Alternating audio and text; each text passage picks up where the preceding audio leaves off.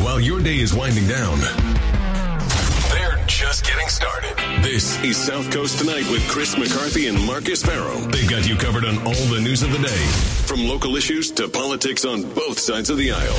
This is the place where the movers and shakers come to be heard, to listen, and where they're held accountable. This is South Coast Tonight on WBSM.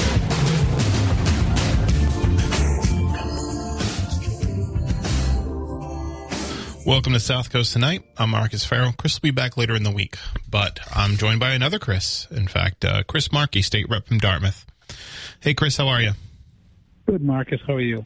Good. So, uh, you know, we've been talking a lot about Ash Street, and then we're going to talk about the Title V stuff. But first, you know, we talked a little bit earlier uh, on the record about uh, Sheriff Heroux's proposal to relocate the facilities to your, uh, you know, to be fully in your district in, in, in Dartmouth, uh, and uh, well, uh, and um, close the Ash Street facility. And you are broadly supportive of that measure. Yes, I think I think it makes sense. I think if you look at uh, kind of how things have developed over the last decade in relation to some criminal justice reform we've done up Yeah. in the state house, um, I think you're seeing results as a result of that. Um, there was pretty thoughtful stuff that uh, we decide we've kind of invested in. In addition to that, I think some of the uh, Supreme Court decisions of the Commonwealth, the SJC has made decisions on bail that have affected the number of people who are held on bail now. Yeah. Um, so I think sentencing and technology have all uh, kind of changed a bit in the last decade. Uh, a lot of the pretrial would would have been pretrial detentions in the 90s Yeah. are now people who are held on GPS. So the, the pretrial detentions are less um, as a whole, and uh, even the sentencing.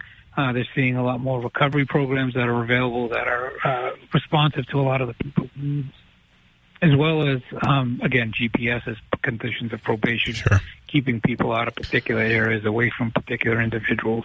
And I think overall, um, that's why you see so many less people in jail in at the county level. And and you're you're uh, for people who don't know your background, you, you worked in the DA's office, and you were uh, you, you're still when you're not in Beacon Hill, you, you, you do criminal defense work, so you have a pretty on the ground perspective uh, of of all of this going on, right? Yeah, I think I, I think I have probably one of the better perspectives. Not to brag or anything, but I, as I've said to someone else, I think I'm pretty much like a coach's kid uh, from the basketball days. Of my dad was a judge. I've been around the courts. Right. I've heard conversations. You pick it up just organically, and um, since I was, you know, 15 years old, so um, you pick up what people's thought processes are and see how things develop. Uh, and you're aware of a lot of other things that are uh, subtle to some, well, to me, um, but much more complex to others. And I just think that it, it, uh, it's something that I'm interested in. So I read a lot about it. I look into it, and I find alternatives and things like that. So it's, you know, maybe it's nerdy of me, but I'm, I'm kind of into it and enjoy uh, the concepts that are been proposed and how things have uh, developed. Well, we're certainly looking forward to seeing how that unfolds. Uh, you know, going forward uh, with uh, you know what's going to happen in the legislature. I understand that's probably going to take uh, take some time uh, to to get off the ground, but um, you know this conversation has started. So, Chris, um, you were just at a uh, a public hearing at UMass Dartmouth uh, regarding these Title V regulations. Um, that's really impacting your district in Dartmouth and, and a lot of parts of southeastern Massachusetts, including all of Cape Cod. Uh, for people who don't know, can you just give a broad interview, uh, a broad overview of of these new regulations and how they could impact people? First, sure, sure.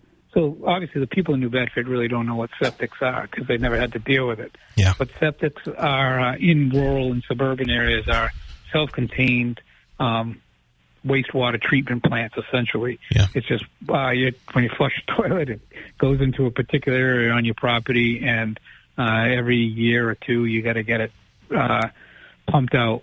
Um, and so the process is that obviously the the remnants of that sludge sits, it goes through the land and uh, the leachate, as they call it, and it ends up into the water supply because again, uh, New Bed- you know, people in New Bedford might not necessarily know, but because they have water, uh, many people have wells.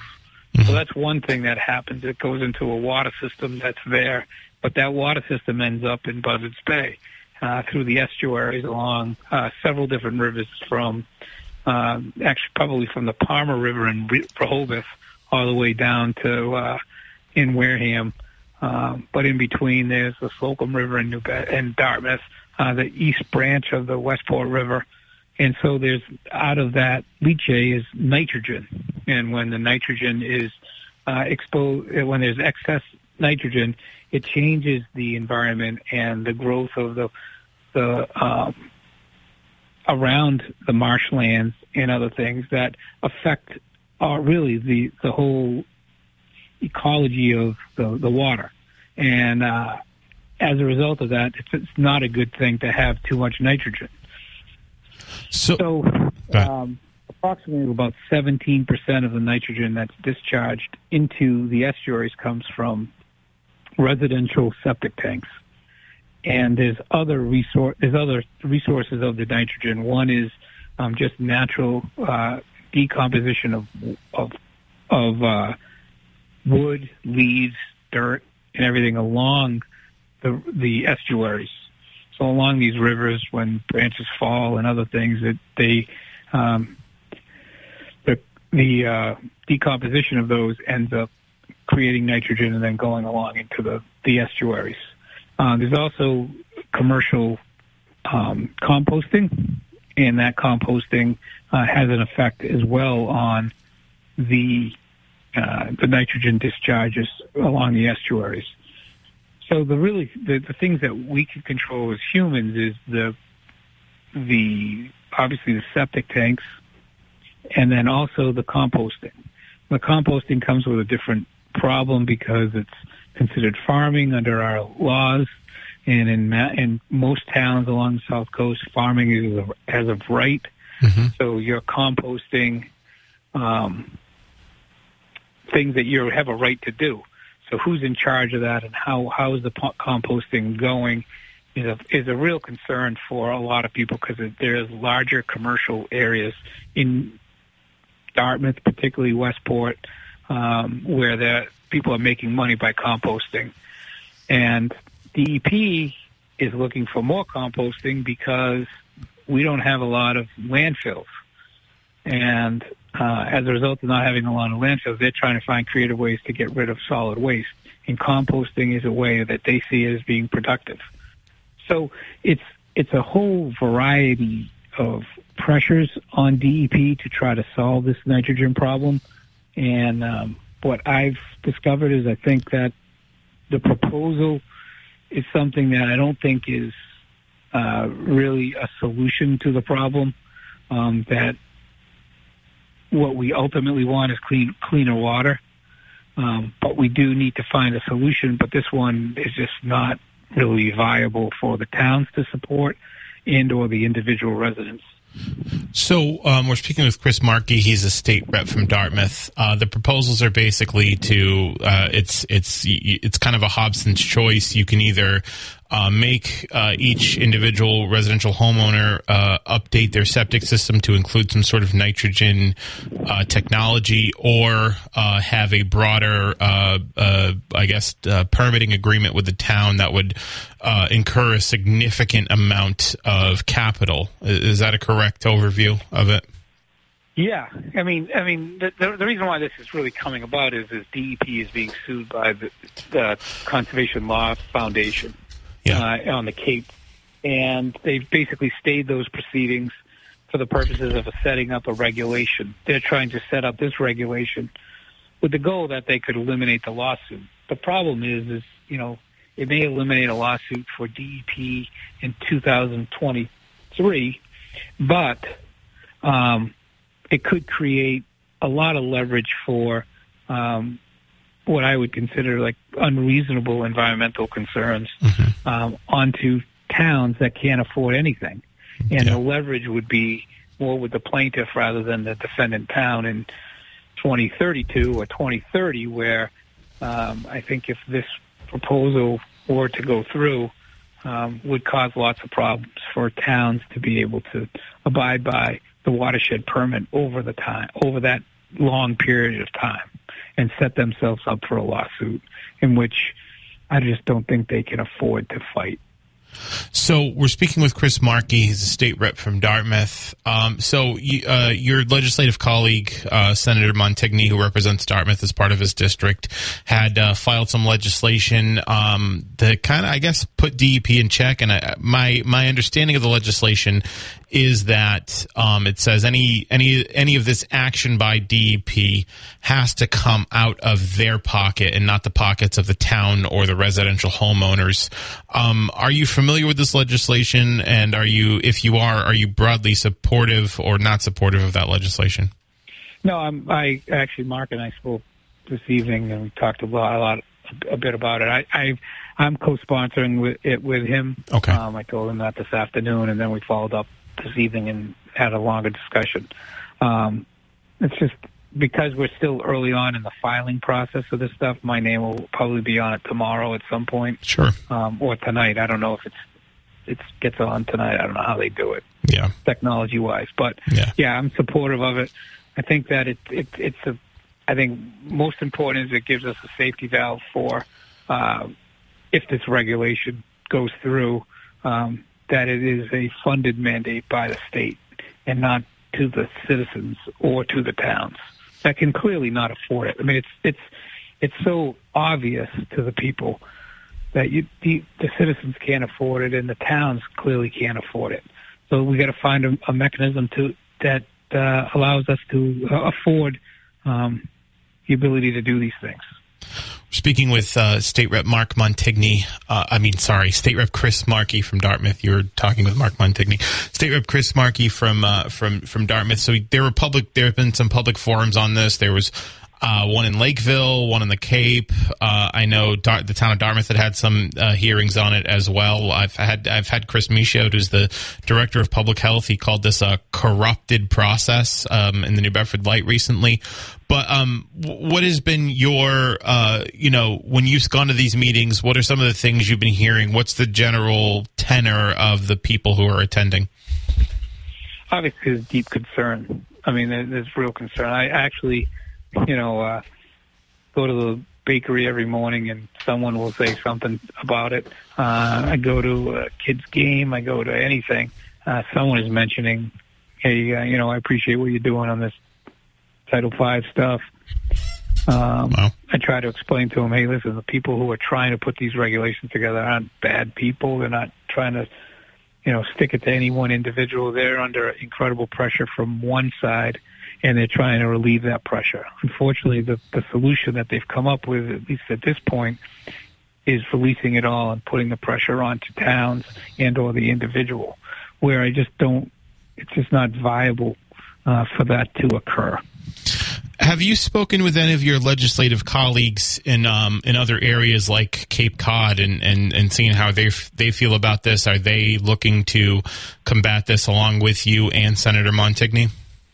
I have uh, communicated with uh, uh, reps from Falmouth and from Plymouth, um, as well as the South Coast. You know, Bill and uh, Straus and Paul Schmid are heavily involved in it. Uh, Chris Hendricks as well. Mm-hmm. Uh, they have it. In, and I actually I joked with Tony tonight. I go, I don't even think you even know what a septic is, Tony, because right. his entire district is New, New Bedford, Bedford, where we have all these things, um, and it's not a concern. And we were chuckling about that. Uh, but yeah, I think Tony knows the problems and would obviously be supportive of what we're trying to do.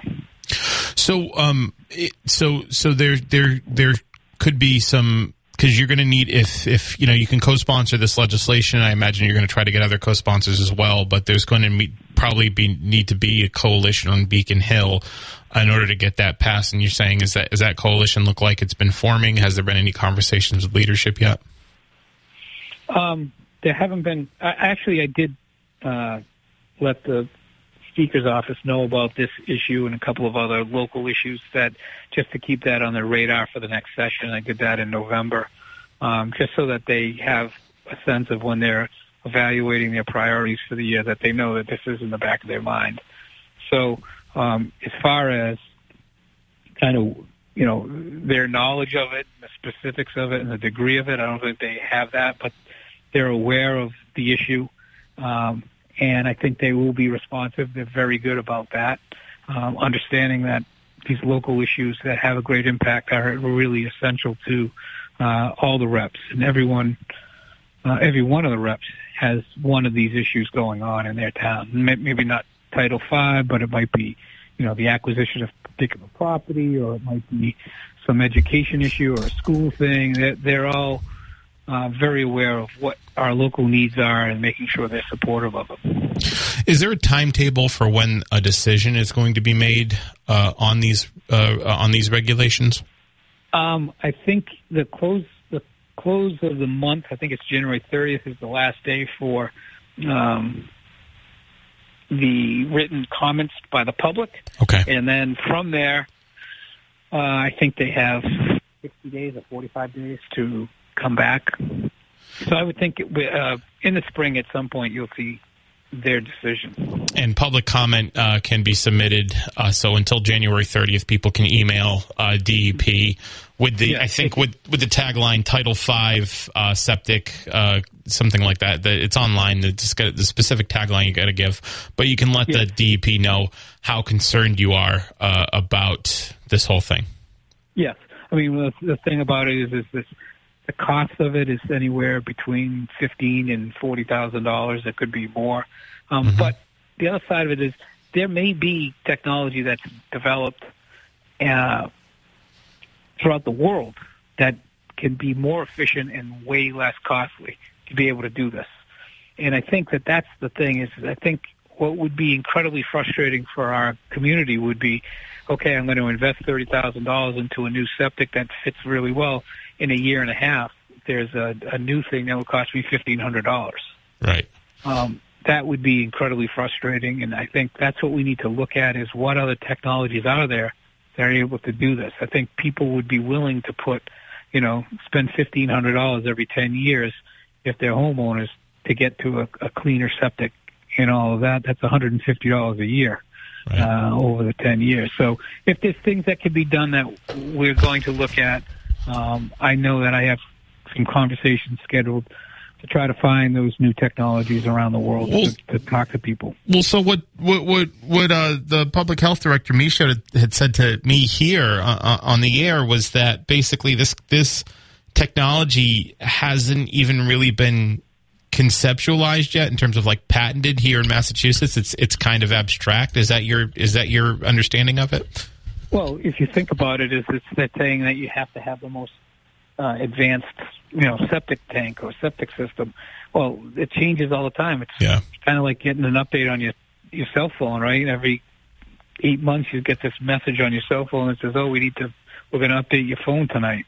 Um, you just assume it's all going to go forward and it's going to be fine.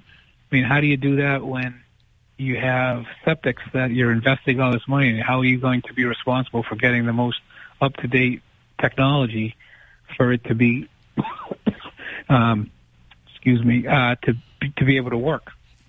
So I think there's going to be. I think if we really look into it, there will be better and cheaper technology that can accomplish the same goals so, uh, in the same time frame. So that, that was kind of my my last question on this. Unless unless there's any anything else you want to add, is that you know they're saying this is a problem that needs to be addressed. There's lawsuits from environmental groups um, putting putting the DEP to task on it, and uh, so the solution in in your uh, you know to your mind is basically to try to find uh, more advanced and cost effective uh, technology that's available to make this uh, tenable.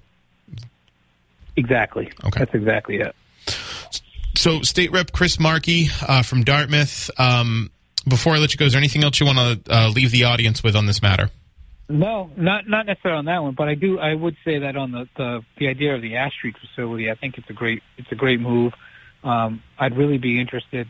Um, the first thing I did was figure out who owns the Street facility and the property there, because I think that could be another.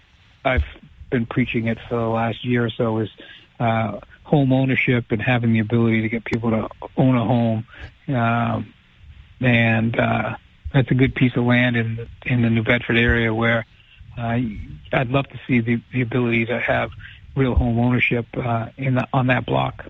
Um, I know it's a historic building and some other things, but it's going to protect. I mean, this this idea that Sheriff Heroux has uh, is going to create a regional lockup uh, in Dartmouth, Yeah. um, and that's that's going to make it easier for the New Bedford Police, the Dartmouth Police, Fave, and North Attleboro, uh, who take advantage of it now. Um, it's going to make it a more professional facility, a better facility. I've been in the lockup in that area on Ash Street. It's uh, quite frankly disgusting. The weekend lockup. Um, so I think if you can, we can invest a little bit of money. It's a better place, safer place, and um, you know we could maybe utilize that land in a in a better way than uh, what we do now. So you're saying if if you're able to move forward on this, you, you would you would be okay with with um, you know leveling that building uh, in service of a public good like housing and home ownership. Yeah, definitely. I would want home ownership. I, I mean, I'm not, I'm not in for another um, more rental properties. I'm in for people being able to buy a home where they can create some equity and uh, or condos even. Um, but they, we got to start to find ways to make people who are in rental properties to buy, start buying some property and creating equity so that they can um, have some begin to have wealth. And um, you're not going to be the wealthiest people in the world, but I think it's important to create some wealth. And I think home ownership is almost everyone in America's single greatest asset. Um, so if we can do that, um, we'll accomplish some great things with that that that idea. Uh, one last thing on that is is is there um so you know Sheriff Heroux said today he expects it to be like a three to five year um, sort of project as someone who's going to obviously be you know trying to secure the funding on Beacon Hill if you know there's this is a, a doable plan um, uh, is that typically the timetable you'd see on, on sort of getting this off the ground I'd love to see it earlier than that. I mean, I, I think it's a good idea. I think it's it, it makes a lot of sense um, as long as the the safety of the inmates and the safety of the correctional officers is going to be there. Um, I think it makes a lot of sense. It's cost savings for the sheriff's department. They're not having to heat another place. They're not having to yeah put lights on in another place. They're not going to have to transport food um, in their meals uh, three times a day. Yeah. Um, all of those things are going to be uh, cost-effective ways in which they can handle um, the maintaining the prisoners. Um, and again, I think the, you're going to see the population continuously go down. The technology that we have now allows for people to be held accountable still um, without necessarily going to jail. Home confinement, the GPS. I, I think it's a, it, you know, again, these are people who have not committed the worst crimes in the world. right Um, no that's true So they're only it's county sentences. It's not state prison. So um, I think it's a good. It would be a good move. Uh, it makes sense, and I think you can utilize that land in a very productive way, um, which can address some of the issues uh, regarding housing in Greater New Bedford. State Rep Chris Markey, I appreciate you joining me today. Looking forward to talking with you more in the future as all of these things uh, develop. Yeah, sure. Anytime, Marcus. Thank you. Oops. Uh, I always do that. I always cut people off. I, I, sorry about that, Chris. Um, but I appreciate Chris joining us. Uh, Chris Markey, state rep from Dartmouth, uh, giving us an update on the Title V, um, the ongoing Title V discussion, and uh, his position on the Ash Street Jail, um, which I think is very valuable, not just as someone who represents New Bedford and Dartmouth in the in the state house, you know, the Bristol County communities, but as someone with a, a pretty extensive background in criminal law and criminal policy, being a criminal defense attorney and, and being a, uh former assistant district attorney, and you know, like he said, his his father, um, you know, aside from being mayor for New Bedford, was a judge. So uh, definitely someone with a with a, a long history um, in, in in dealing with those matters. So a really important perspective. We thank uh, uh, uh, Chris Chris Markey, state rep from Dartmouth, from coming on. All right, 508-996-0500 is how you can join me this evening. I got to take a break. I see some calls online. I'll take. I'll get to them when I get back. This is South Coast tonight. I'm Marcus Farrow. 1420 WBS. Um, 508-996-0500. We see some calls online. We're going to get to them in a minute. Taking your message on the app chat, both on the Title V issue and uh, the Ash Street Jail, uh, proposed Ash Street Jail closure.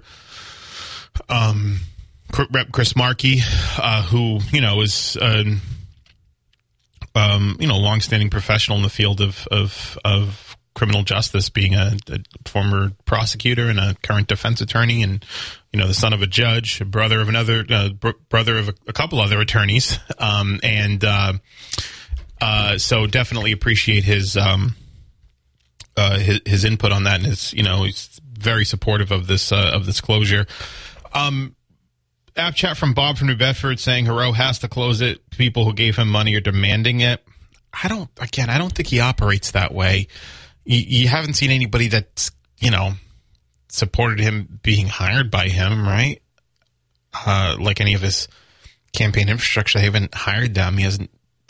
I don't think it's a. I don't think it's a favor. He's there for a six-year term too. It's not like he needs the money or needs to fundraise at this juncture wasn't even like all that committed to, to doing more than one term. Uh, he's been pretty steadfastly, like I said, non-committal up until this point, and even now he's like, "Hey, I just need the money."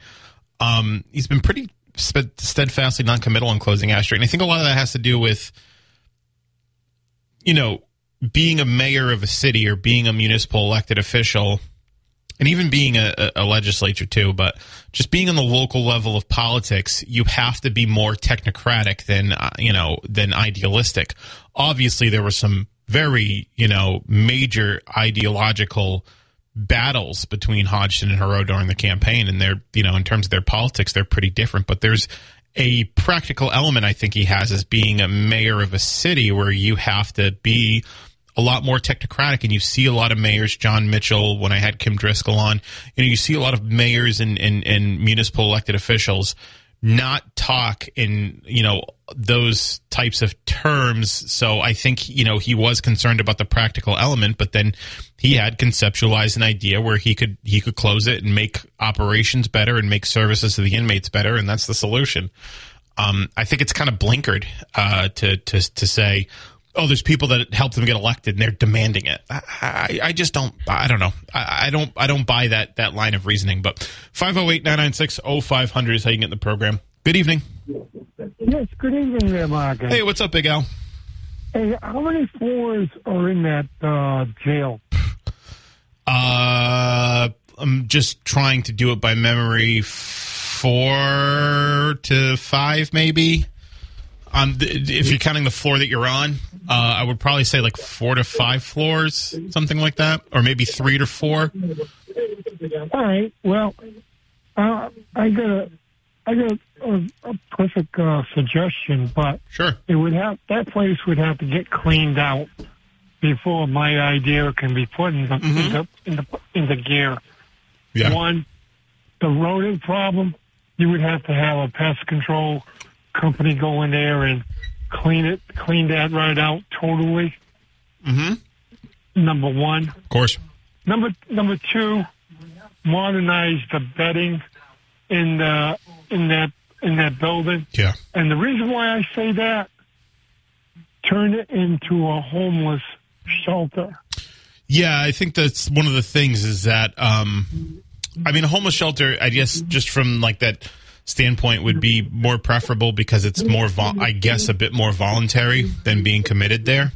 And you'd have a lot more freedom in terms of moving around, but there's exactly there's still a lot of th- like the, all those doors have to open at once and all of that. It, it could, I mean, it could work. I just think the whole kind of the whole point is that they it's not ideal for habitation, but I guess if you you know you'd have to put a lot of money into that for sure. Well, the thing is, I would be all in favor of that. And uh, like I heard uh, the description of the heating system, have that looked at as well. Mm-hmm. And that way the people, homeless people, will be comfortable yeah. in that building. You follow what I'm saying? Yeah, no, absolutely. I mean, I think probably there's probably a situation in which the bedding at, at, any house of correction everywhere should be better. But yeah, for for that purpose, for sure. But anyway, I just figured I'd uh, run that by you. Yeah, I, you know, I, I, think there's there's a lot of good ideas on how to to uh, reuse that building for a public good, and uh, if they can make it you know habitable um, uh, in that regard, it's it's something that's on the table for sure. Yeah, because uh, like I heard on the radio, they got mice in there, they got rats running around. Now that's not good. Yeah, Get rid of that. yeah, that, that problem, that problem's got to be addressed. I hear you. I agree. And it, uh, I tell you, uh, I would be leery if I, I myself have never been in the jail cell. It's good. But, uh, I'm going to tell you, I, I don't have no reason to be. Not yet. No, and I'm not going to. That's good. Let me put it this way.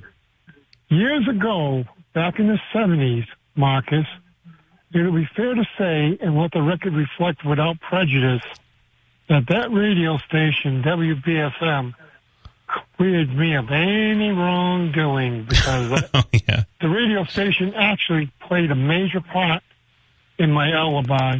Oh, Back in the day, when you called the radio station, if you had a missing cat or a dog, you could mention about, uh, talk about it on the radio, yeah. and the per, the owner of the animal would give out their number. Well, it turns out I was looking for a black dog that was sickly, and I want to tell you, I I went on a bicycle looking for that dog. hmm Now, here's the scary part of this. There's a, a person that can pass for my twin, my evil twin, may I add. Mm. Everybody's got an evil twin. And I'm going to tell you, this evil twin stole a car, an old Chevy Nova, and made the car a submarine. And allegedly, my fingerprints were on the trunk lid of that car. My God. However, however, I cleared myself of that real quick with WBSM. That's good. I'm glad the station could have played a role in your uh, in your exoneration. Oh yeah, it sure did. That's As a matter of fact, there was a cop, a Cape Verdean cop, which is now dead, and I, I'm going to leave that at that. But he himself wanted to not only take me in, but arrest me for the auto theft. That would be considered grand theft auto. And I believe that would be a serious charge on a person's name. And, Right. uh, I don't think so. And fur- furthermore, found out afterward that the vehicle in question was hot wired. So I don't know the first thing how to hot wire a vehicle, and I wouldn't do it in the first place. Plus, it had a high performance 350 motor under the hood, and it was totally destroyed Right. with salt water. Yeah. Well, Big Al, I appreciate you calling. I appreciate the story. Um, I will talk to you soon. Thank you. Yes, and you take care of yourself and keep up the great work. Thanks, Al. Appreciate it. You're welcome.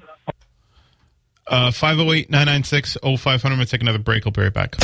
1420 WBSM can now be heard on 99.5 FM. Would you like to save WBSM isn't just a broadcast, it's also a podcast. Get all of our podcasts at WBSM.com, the WBSM app, or just search WBSM on your favorite podcast provider. Hey, welcome back to the show. I'm Marcus Ferro, 508 996 0500. Good evening. Hi, Marcus. How we doing? What's going on? Well, I've been listening to your program, and uh, again, I think it's uh, great that you guys broke the break, uh, the the story I couldn't uh, believe it. I still about can't. Uh, the uh, the shutting of the Ash Street uh, facility. Whether you bel you know believe it should be shut or not, but it's great that you get that story. Thank you. Uh, it's great that you had on tonight, Chris Markey, too, because I'll still say it again. If he chose someday to move into the city of New Bedford, I think that's a good possibility he could be mayor of the city if he chose to go in that direction. Uh, I thought about asking him uh, tongue in cheek. Echoes uh, of if he was no, no tongue in cheek. Echoes of his dad. Uh, to me, uh, Yeah, right. talking about possibly having some homes there in the, the, the spot of the uh, of the uh, prison, I think is a great idea. It would make uh, uh, a bigger, bigger tax space, and maybe you couldn't put uh, humongous homes in there, but uh, some small cottages or something to make it look more uh, uh, livable. And uh, I think that's a great idea. But I want to go on to something else. Sure. Let's not take our eye off the ball. While I had you on and I was listening to this here, I had on the New Bedford City Council. Right? Oh, boy. And it, and it sounded like an act of contrition okay, uh, by the counselors that chose to spoke. Uh, to speak, I'm sorry. Yes. Uh, everybody uh, was saying that what they were trying to do was to, uh, you know, uh, raise the salaries of these people and make them competitive with the uh, the animal control officer, say in Fairhaven. I don't Sure. know what you're paying them in Fairhaven, Marcus, but you know, uh, but it was all kinds of contrition.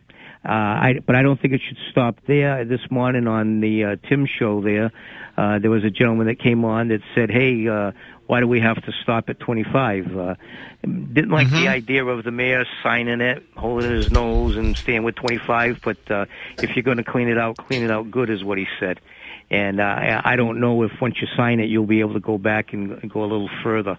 Uh, but a, a raise should be a raise and not a not a, a whole uh, tax payment. The, the the mayor the mayor has said he wants to he needs to sign it, but he's got to he wants to address those twenty five percent salary bumps. And Yeah, I know what the in. mayor said, and you know, I I think that's a, a noble idea. But this gentleman was saying like had they, you know, don't lock yourself into something, you know, Mm-hmm. and then you can't change it because you signed it. So I don't know. I don't know the you know the, the particulars of it and everything like that. But uh, as for you guys. uh don't take your eye off the ball. That's the big. Oh no, story, I'm not you know? going. Oh, I'm not, I'm not going to. I mean, I, I'd I'd hope you know. I know Mayor Mitchell's at the conference of mayors this week, but I, I I'm- I'm hoping to have him in soon because there's a lot to talk about. Well, the again- Morad pay raise is a big one, but also the um the the the Vogue school admissions too. Yeah, So- yeah, yeah. And uh, a- again, though, I think uh, uh, the idea of tightening your belt and sharpening your pencil. Uh, that's what you can do, and taxing the people in New Bedford that have the money to tax, Yes. not the homeowner who's retired and who's living on a fixed income and just trying to live out their last days in their home. You know, Right. I, I see that happening here, and uh, you know, uh, again, uh, Donald Trump uh, not being taxed and uh, the average Joe being taxed, Yeah. uh, even though you paid all the laws and everything, uh, that's not too good. I agree. And I don't, I don't think New Bedford should go in that direction. I, but uh, again, please don't take your eye off the ball. Uh, the, the councilors that did speak were very uh, contrite. And uh, Yeah. they were trying to They keep, should be. keep everything open, and they did it. You know, Including Morad, who was well, she wasn't really contrite. She cried about the media and all of that stuff. No, but she she she mentioned slightly the media, but then she said too that it was all done in the open, not under the you know the cover of darkness or anything. It was all out there, and it was a good. Sure. thing you, you guys were on the ball to to be there and to report what you saw and let the rest of the citizenry know. Well, well, to that point, we're going to have um, we're going to have Scott Lima on. He called me today. He wants to come on. Uh, I think within the next couple of weeks to to talk about that uh, more completely as well. That's so Ward Five councilor. yeah, Scott. yeah, Yeah, he did make a statement too. He did was that to Adam. conciliatory and all that sort of stuff. But I, I think uh, you know, both the mayor and the council is going to get the, the idea in their heads that you know uh, you want to pay this type of money, but you don't have the tax base to pay this type of money. Absolutely. With a four hundred dollar increase that I know that I got, and people got some people got more. No, so, yeah. uh, you know, you, you can't get blood out of a out of a rock, you know that Right. sort of thing. But again, it was to me all you guys that you know pointed the direction and everything. Your your program and the uh, New Bedford Light uh, Yeah. helped a lot too. And uh, this wouldn't have happened unless that happened. And then again, you got your your late Christmas present when uh, Heroux came on the uh, on, on the show the other night Still. and said, "Hey, I'm going to." Uh, you know, close the Ash Street jail. Just so casually. yeah, yeah, it, it was rather casually. And, uh, yeah. for a guy who said he didn't think the place was that bad. But Yeah. uh, again, I, I like the, the Markey idea of you level the place and you you put some homes that don't have to be big homes, could be small cottages and Yeah. everything, you know, and uh, give give the average Joe a chance to buy something.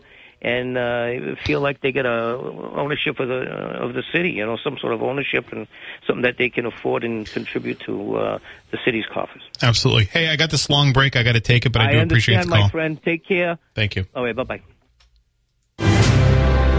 14 Welcome back to the show. I'm Marcus. It's my show. It's Chris's show too. Chris will be back later in the week. And tomorrow, John Robinson, Ward 3 City Council candidate. He's the last one we haven't interviewed yet. He's going to join us on Thursday. Uh, the preliminary special election is on uh, Tuesday, uh, so less than a week from today. That'll winnow the field down from seven candidates to two. So we're going to speak with Robinson. We're also going to do candidate call-ins on Monday uh, as well to speak with all of the Ward 3 City Council candidates. So that was a good show tonight. Thanks to Rep Chris Markey for calling in. Thanks to all of you for joining me who called in, who messaged me on the app chat. And we're looking forward to continuing this conversation tomorrow and Friday. Again, Friday we have Anthony Amore on. He's going to give us the uh, you know the the the art fraud perspective on that um, gruesome